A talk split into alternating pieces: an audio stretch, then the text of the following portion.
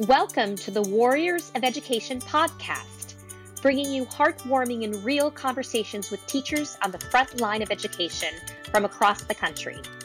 I am Karen Sarah Watson, and I am a teacher. This podcast is for those who want to better understand the experiences of today's teachers. Come join us. Welcome to the Warriors of Education podcast. Today, I'm really excited to have three teachers from the Brooklyn Friends School Margaret Trissell, Fedwa Abbas, and Eliza Rutzlar. Welcome to the show. Um, so, I just want to have you guys introduce yourselves, tell me what you do, your position, and then we're going to get into what exactly is happening at Friends for you. So, let's start with Margaret. Hi, I'm Margaret. Um, I teach fifth grade humanities. I've also taught um, in the lower school, so I taught second grade for a long time. Cool. Fedwa? Um, and I'm Fedwa, and I teach English in the upper school. Uh, and I this will be my second year at the school. Oh, cool. Eliza? My name is Eliza. I work in the lower school. I teach second grade. Um, this will be my seventh year teaching at the school, and I'm also an alum. So I attended Brooklyn Friends School as a middle school student. Oh, great. Okay, cool. So, from I, I want you to talk a little bit about what's happening right now. Um, so, uh, you know, as you mentioned, it's it's fairly unusual, although not unheard of, to have an independent school um, faculty and staff unionize. Uh, typ- typically, um, schools in the public you know public sphere um, are represented by unions more frequently. Um, there are a few schools in the New York City region that are represented by unions. Um, sig- significant examples are Little Red, Elisabeth Irwin. Um, there are a Friends Seminary, the other Quaker school in um, in New York City is represented by the teachers are represented by a union um, Ethical Culture in Fieldston School is another example, uh, Bank Street School for Children. All of these are excellent schools that have been represented. The teachers have been represented by unions um, for a long time. Um, beginning a few years ago, there was a lot of interest at Brooklyn Friends in forming a union that was a wall-to-wall union, so not just representing teachers, but representing um, all of the different classes of workers at the school.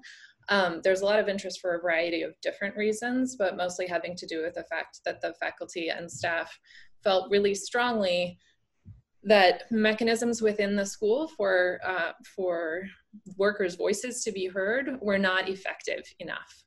Um, and there were a series of decisions made by the administration to further marginalize uh, worker voices um, that happened kind of in a in I've been at the school for 13 years, so have happened sort of progressively, and got to the point that um, faculty and staff were very seriously considering unionization, specifically wall-to-wall unionization, as a remedy for that situation. Eliza and Fadwa, do you want to add?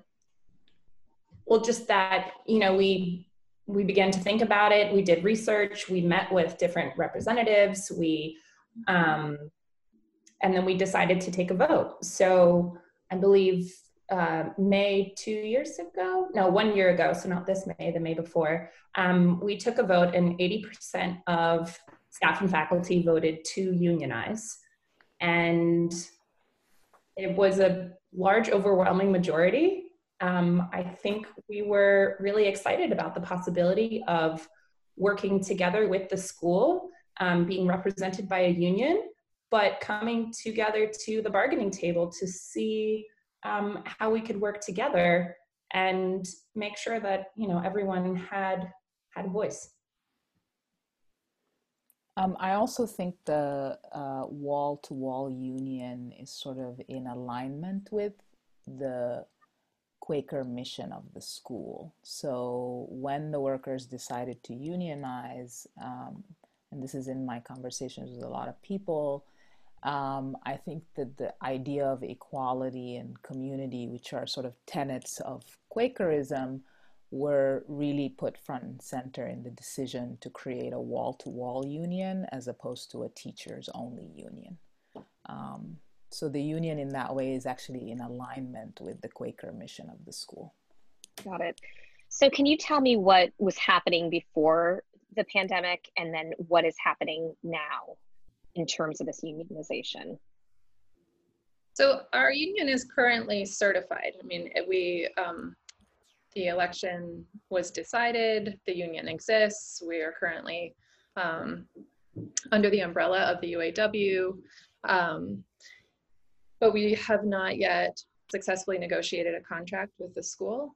Um, so we're sort of in a nebulous zone between, um, you know, contractually employed union members and um, kind of an, an existing an existing union. Um, the administration has been from the beginning very resistant to the idea of the school being a unionized school. Um, that was true prior to our new head of schools appointment. There was a lot of anti-union rhetoric coming from the school.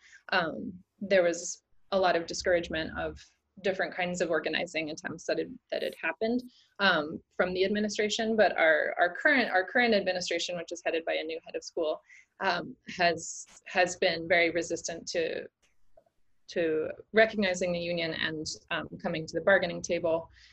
The most recent um, the most recent thing that has happened is that the, the school, um, as you know, represented by the board and the current head of school has filed a petition with the NLRB to decertify the union under a Trump um, Trump appointed NLRB precedent that um, provides a religious exemption for um, faith-based institutions.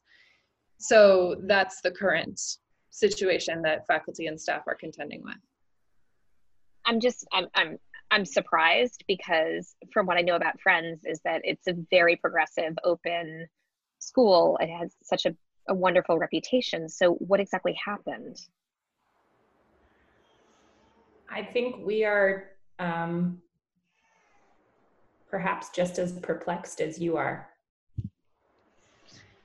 There is I, I, was gonna say I'm also just um, I think bewildered by the timing. Um, you know, every school, public or private, right now is in a very intensive kind of process of trying to decide on the best course forward given the pandemic.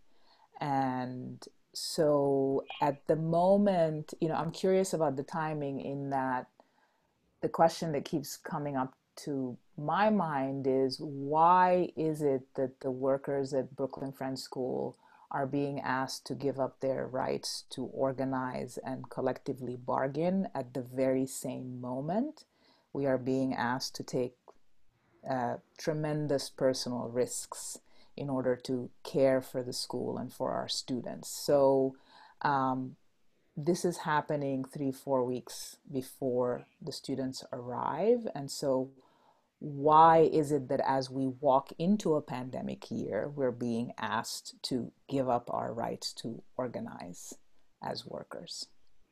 Um, and that's the answer I can't come up with. And whatever answers have cropped up uh, have not been good ones. so, I mean, how it, I'm just wondering how the Trump administration got into this picture at all um, with can you explain the NR? Tell me what the um. Can you explain the group that you're talking about and, and what it stands for also? So the, the NLRB is the National Labor Relations Board, um, and so the NLRB rulings um, have implications for uh, labor policy across the United States. Um, one of one of the Trump administration's prerogatives legislatively, um, one of their strategies um, has been to use specifically religious exemptions to change policy, um, uh, you know, across many different areas. Um, you know, a, a, well-known religious exemption that is talked about a lot has to do with um, reproductive health care, right? I mean, that's that's that's an area that's totally unrelated to, to labor, obviously, but the implications for religious um, exemptions in the arena of labor um, have to do with whether or not faith-based institutions um, need to abide by labor labor law, um, specifically having to do with unions. So there was an Obama era precedent um, that essentially said workers who are not um, clergy, uh, who are not specifically tasked with forwarding the religious um, mission of an institution are uh, um, eligible for unionization. You know, if the if the institution, even if the institution uh, does not want the union. So um, that that Obama era precedent uh, would have made it pretty unlikely that the school contesting our union would have been successful because you know as teachers at a quaker school which is um, a pretty secular place um, we are definitely not clergy um, there aren't clergy uh, in quakerism. But this um, this recent precedent which actually came, came uh, the decision came down in june um, was for bethel college which is a mennonite college. Um, and the trump appointees on the NLRB decided that because uh, this Mennonite college is a religious institution, it can contest the attempted unionization of its uh, faculty and staff and uh, just dissolve union without it even being certified. So we're in a slightly different position in that our union is certified. The Bethel College faculty hadn't yet had their vote with the NLRB. So the there, there are legal questions as to whether or not it's um, it's even a plausible petition. Right. So what it so what is this looking like? So t- what what does it look like when you are you are fighting for the union? Like what's happening with like the custodial staff? What's happening with you? Can you explain how that's look how that's coming out right now? Like what what it looks like for you? Well, let us Well- no, go ahead, Margaret. just zoom, zoom, zoom. Um, well, we, we, I mean, once the announcement was made, um, we sort of immediately got in touch with one another, and you know, um, the, sc- the the staff at the school has sent an open letter to the head of school and the board of trustees, and that open letter was signed by 132 members of the staff, um, and we requested that the petition be withdrawn. Um, and we have had an outpouring of support from the community, from families, from uh, former students, and there is also an open letter um, that was sent to the head of school and the board with, at this point, probably over 700 signatures. And so, um, you know, after that was done, we heard back that the um, that the administration was going to move ahead with the petition. So uh, we're in the process of thinking through uh, how we can even amplify our voices even more. Um, but right now we're you know we're not asking for a lot we're we're asking for this petition to be withdrawn and for the administration and the board to kind of come back to the negotiating table um, as so that we can actually as workers begin the serious work of creating a contract for this year so that we can um, make sure everyone students, workers are kept safe. Got it. So Eliza, tell me like some what what are the consequences of it?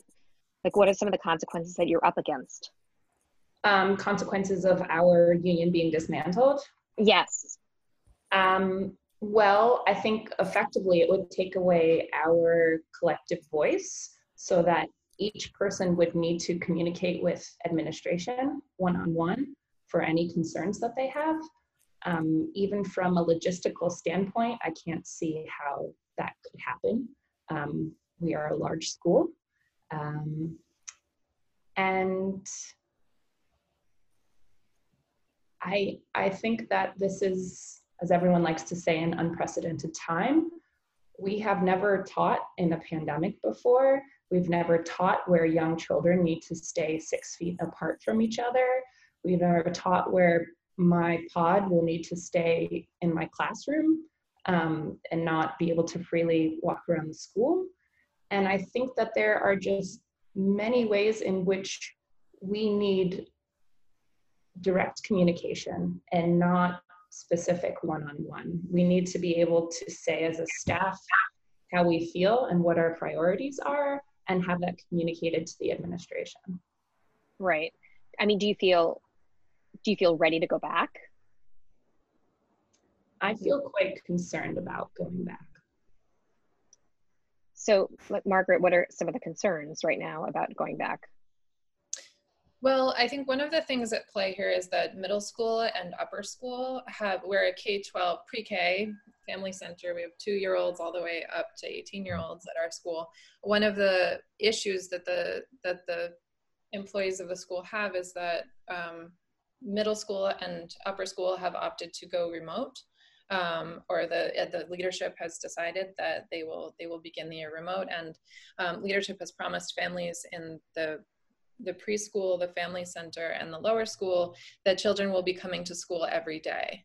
And um, this is this is different from the DOE um, in New York City um, because they don't have the capacity or the resources or the space um, necessarily to put children. And so the school is positioning itself um, favorably, eh, you know, in in the market um, as providing a full day of school um, for children in the lower school. And then they decided not to do middle and, and high school, partly because um, of science behind transmission rates. Um, but but then if you try to get too granular on that, like what's the difference between like a 10 year old fourth grader and an 11 year old right. Well there's no there's no real proof anyway on it. So it's yeah, arbitrary. speculation.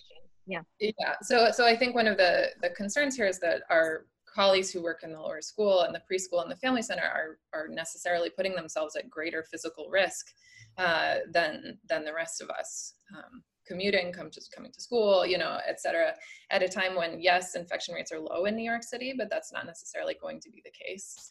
Um, and so a greater degree of transparency about safety procedures, et cetera, would have been uh, much appreciated at this point and i think we all really feel that a unionized voice is necessary to protect those interests over the course of what promises to be a pretty grim winter right, right.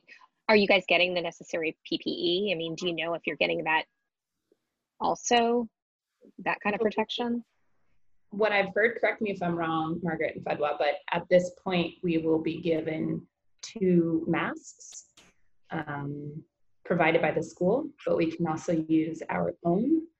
To this point, we haven't received any health or training, um, health and safety training at this point.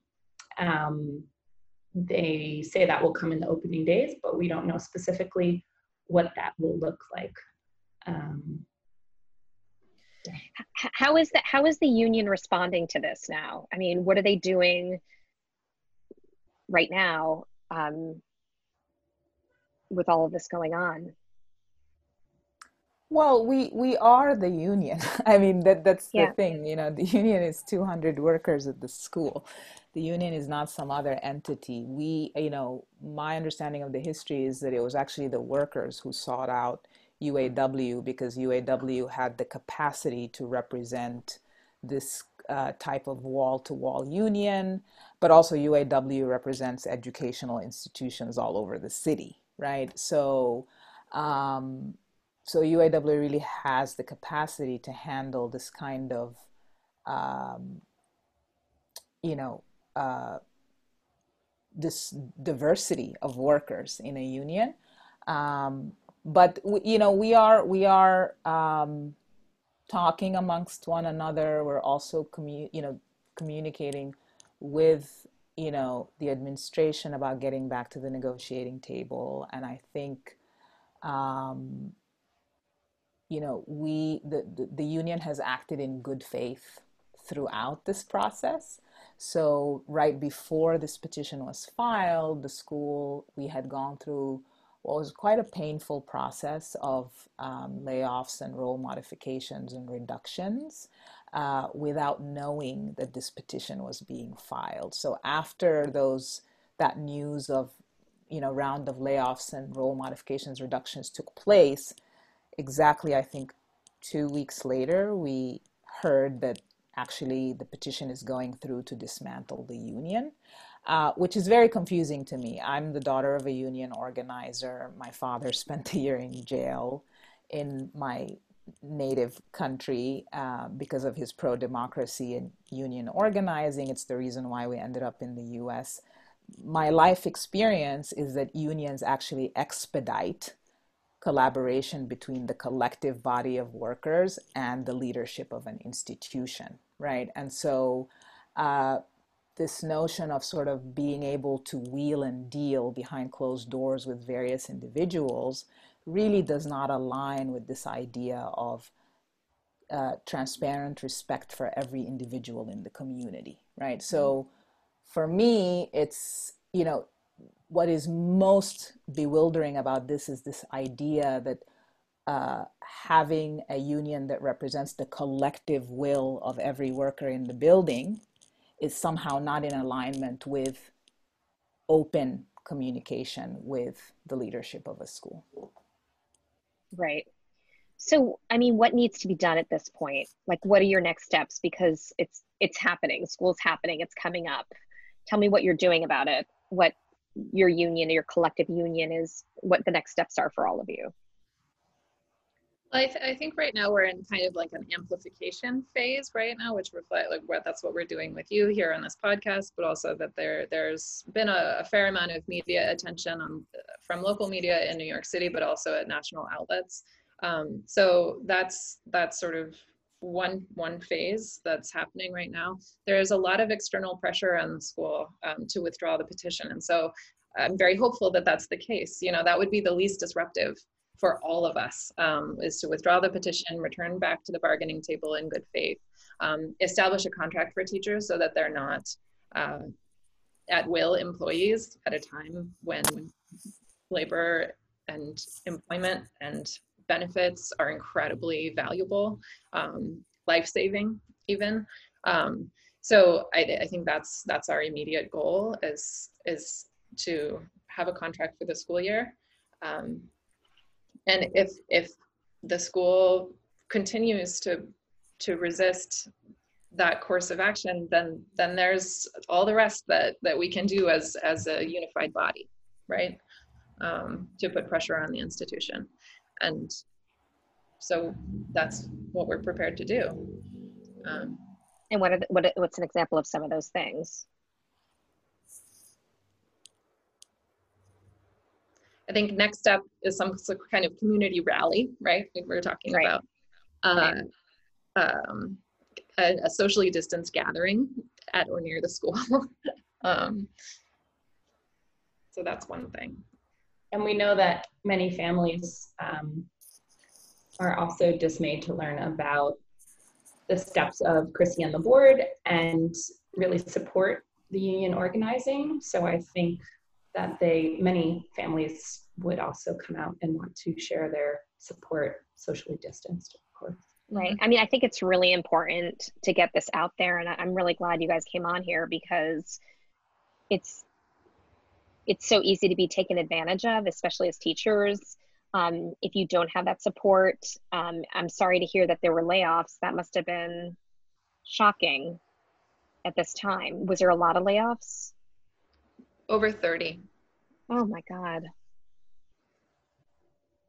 And there was no, they, and the people who got laid off didn't really have any protection behind them. No. Well, that's no, that's not the case. I mean, the, the, because we do have a, have a union that is yeah. certified, the, the layoffs had to be negotiated with the union. Got it. So that was a layer of a layer of protection that if the union's decertified, we won't even have that. So, um, you know, I was just, I'm reading this letter that um, a teacher had written um, that I got, that I was reading about it. And, and she, she, this is another point she said, I think what upset, or this person said, I don't know if it's a man or a woman. I think what upsets me most is the cynical use of Quakerism as a justification for decertification, especially when there has been so little demonstrated for Quakerism in administration actions taken throughout the year. What are your thoughts on that?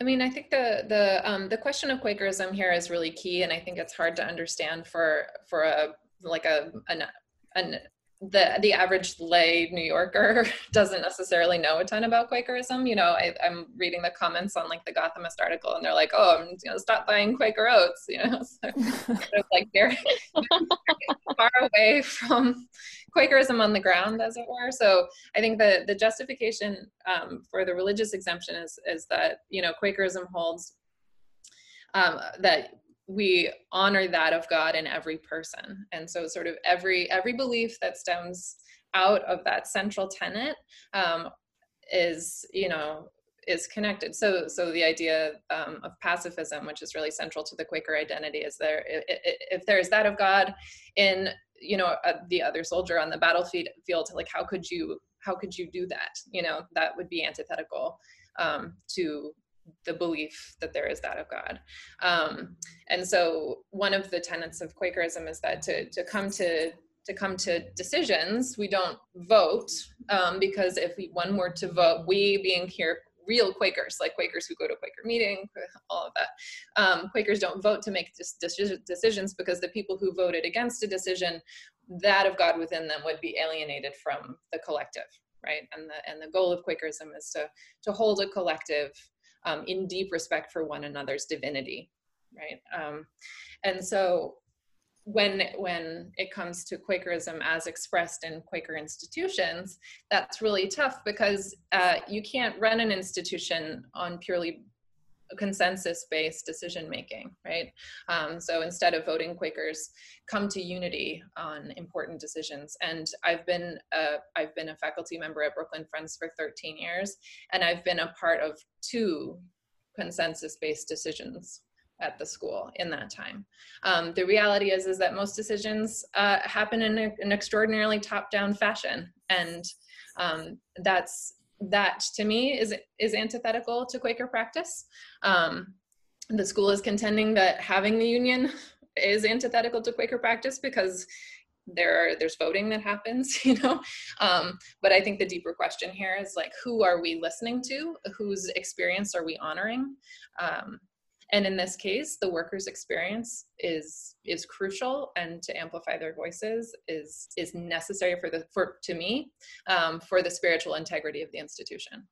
Um, and so to use the religious exemption is just so uh, so cynical just as, wow. as it's tragically ironic is what it is right? I mean I, that was the other thing that attracted me to the school. Um, you know, Quakers have a very, very long history of speaking truth to power, uh, sometimes quietly and in, you know, and sometimes very loudly. So even this notion that, you know, Quakers are sort of, you know, meek and turn the other cheek is actually historically inaccurate. Quakers were one of the very first groups to break the laws that prohibited slaves from learning how to read and write. They were the leaders of the suffragette movement. Um, you know, and and so you know, there's a continuum from this idea of worshiping in silence and hearing the you know uh, individual light within. There's a direct line from that to the idea that we, you know, that Quakers are charged with protecting the light within other individuals too mm. right so mm. you know the, the the really important mandate in quakerism is to do whatever you need to do to make sure everyone's voice is represented and heard and so you know for me again as a newcomer you know i remember a couple of friends and family calling and saying with quakerism you can always go back to the tenets no matter what you are being told should be happening you can always take out the Quaker tenets and hold people accountable to them. So, in some ways, what's happening now is probably the most anti Quaker thing this petition that I've experienced since arriving at this school. Wow. I would just like to add in from a personal standpoint. Um, I teach second grade. Um, part of our curriculum is talking about people whose voices have been silenced. Uh, we teach specifically about the labor movement and about unionizing. Um, and it just feels really ironic that we have unionized and the school wants to dismantle it. That's incredible. That that curriculum, uh, which Eliza teaches, and I, I used to teach, um, has, is wildly popular among families and is a frequent stop on school tours. So like they they build this beautiful display that's a wall of posters of the change makers. You know, um, people who work for racial justice, people who work towards gender equality, people who worked in the labor movement, people who worked in queer politics. You know, um, and and it's gorgeous. Like it's beautiful, and everyone's so excited to see these kind of like superheroes of social justice up on the wall you know and and families who come to see the school will see like oh that's that's what my kid will will learn um, and are kind of electrified by it and the school has used it as as a draw for families. And at this point the the level of hypocrisy is is pretty pretty rich. Um, it would be funny it, if so sad right now. Wow. What is it did you say pathetically ironic? Is that what you is that what you said Fedwa? Tragically. Tragically. Tragically, tragically. ironic. I'm going to call this episode tragically ironic. And anyway, um, we're going to wrap up, but I'm really honored. Um, I'm honored to have you on to that you are speaking your truth to power. Um, and I am I'm excited to get this out there so we can give you as much support as possible. Um, when I when I put this up, you know, give me any links you want to send or anything you want me to put on there. I would love to do that too. So I just want to thank you, Margaret, Fedwa, and Eliza, for being brave to come on and talk about this. And your voices matter. And everyone I've interviewed so far has been incredibly brave, and their voices matter too. And I hear you, and I think a lot of people will hear you too. So thank you for being part of the Warriors of Education podcast. Thank you for having us. Thank you so much. Thank much. you for having us. And we have a website if people would like to check it out, bfsunion.org. Great. And we'll, we'll definitely post that too. This has been the Warriors of Education podcast, dedicated to all the hardworking teachers across this country. We hear you, we see you, we honor you. Thank you.